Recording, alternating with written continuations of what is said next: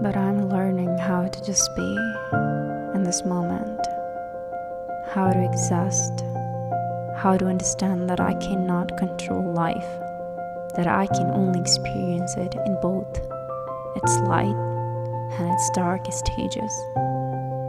I'm slowly learning how to laugh and cry and feel through it all. How to welcome the confusion and the joy that comes with loving and living and breaking.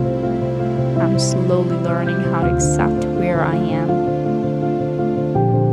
I'm slowly learning how to simply believe in the person I'm becoming.